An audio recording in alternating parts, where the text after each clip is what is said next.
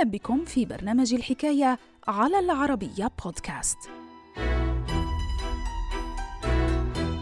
عام 1916 تمكن الديمقراطي وودرو ويلسون من مغالطة كل التوقعات وحقق نصرا صعبا في الانتخابات الرئاسية الأمريكية على نظيره الجمهوري تشارلز إيفنز هيوز بفارق بسيط في المجمع الانتخابي.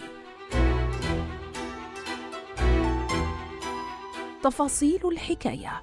في مقال للكاتب طه عبد الناصر رمضان بعنوان مرشح توقعوا هزيمته ففاز برئاسة أمريكا.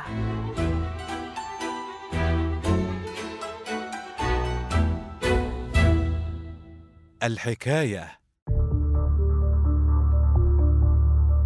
خلال عام 1916 كان الأمريكيون على موعد مع انتخابات رئاسية فريدة من نوعها. شهدت تنافسا غير مسبوق بين المرشح الديمقراطي وودرو ويلسون ونظيره الجمهوري تشارلز إيفانز هيوز. وقد جاءت النتائج حينها لتشكل صدمة لكثيرين. فبعد أن آمنت الأغلبية بحتمية انتصار هيوز تمكن ويلسون من مغالطة كل التوقعات وحقق نصرا صعبا على نظيره الجمهوري بفارق بسيط في المجمع الانتخابي. في انتخابات عام 1912 تفوق ويلسون على جميع منافسيه فحصد 435 صوتا بالمجمع الانتخابي وفاز بالرئاسة مستغلا التشتت والانقسام الذي ظهر بالحزب الجمهوري عقب انشقاق الرئيس السابق تيودور روزفلت وتأسيسه لحزبه الذي عرف حينها بالحزب التقدمي.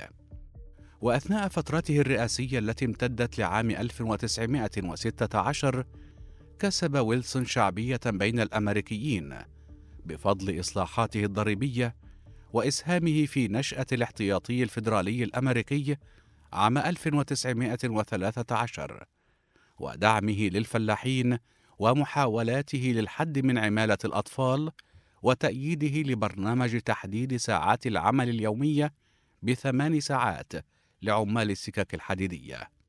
وبفضل كل هذه الإنجازات التي جعلته محبوبا لدى كثير من الأمريكيين، وافق الحزب الديمقراطي على تقديم ويلسون وترشيحه لولاية ثانية بانتخابات عام 1916.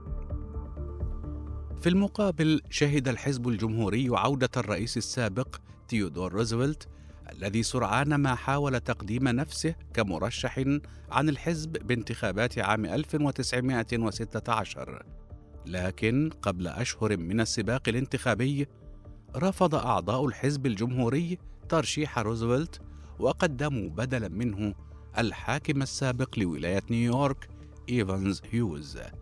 مؤكدين على أحقيته بكسب ورقة تمثيل الجمهوريين في الانتخابات.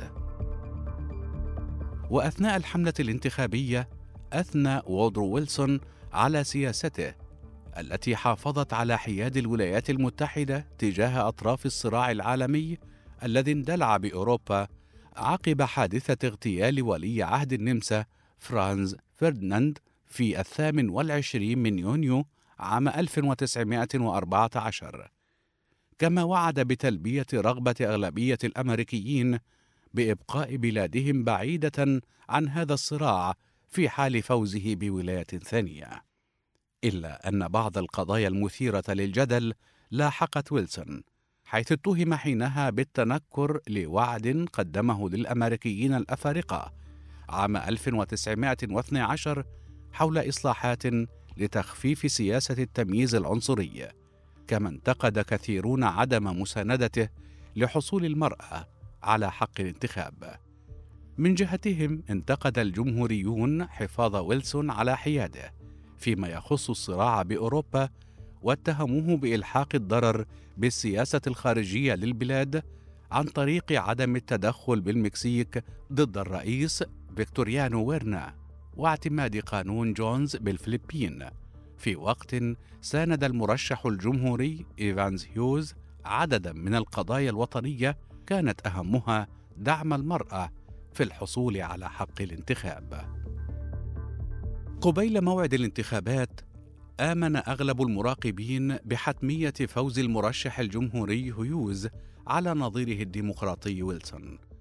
وقد جاءت النتائج المبكرة لتؤكد ذلك، حيث ضمن هيوز أصوات الشمال الشرقي، وحصد 254 صوتا بالمجمع الانتخابي، واحتاج فقط لنحو 12 صوتا إضافيا للفوز بالرئاسة وإزاحة ويلسون من المنصب.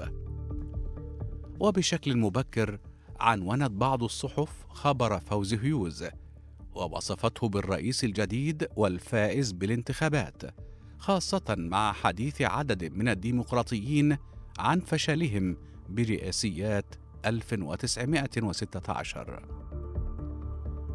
في غضون ذلك جاءت النتائج النهائية لتشكل صدمة للجميع فمع عجز منافسه عن الحصول على 12 صوتا إضافيا ضمن ويلسون دعم الولايات الغربية له وتمكن في النهاية من حسم السباق الرئاسي لصالحه.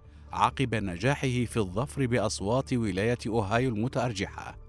وبفضل ذلك كسب 277 صوتا بالمجمع الانتخابي مقابل 254 صوتا لمنافسه هيوز ليفوز بولاية ثانية شهدت عام 1917 دخول الولايات المتحدة الحرب العالمية الأولى.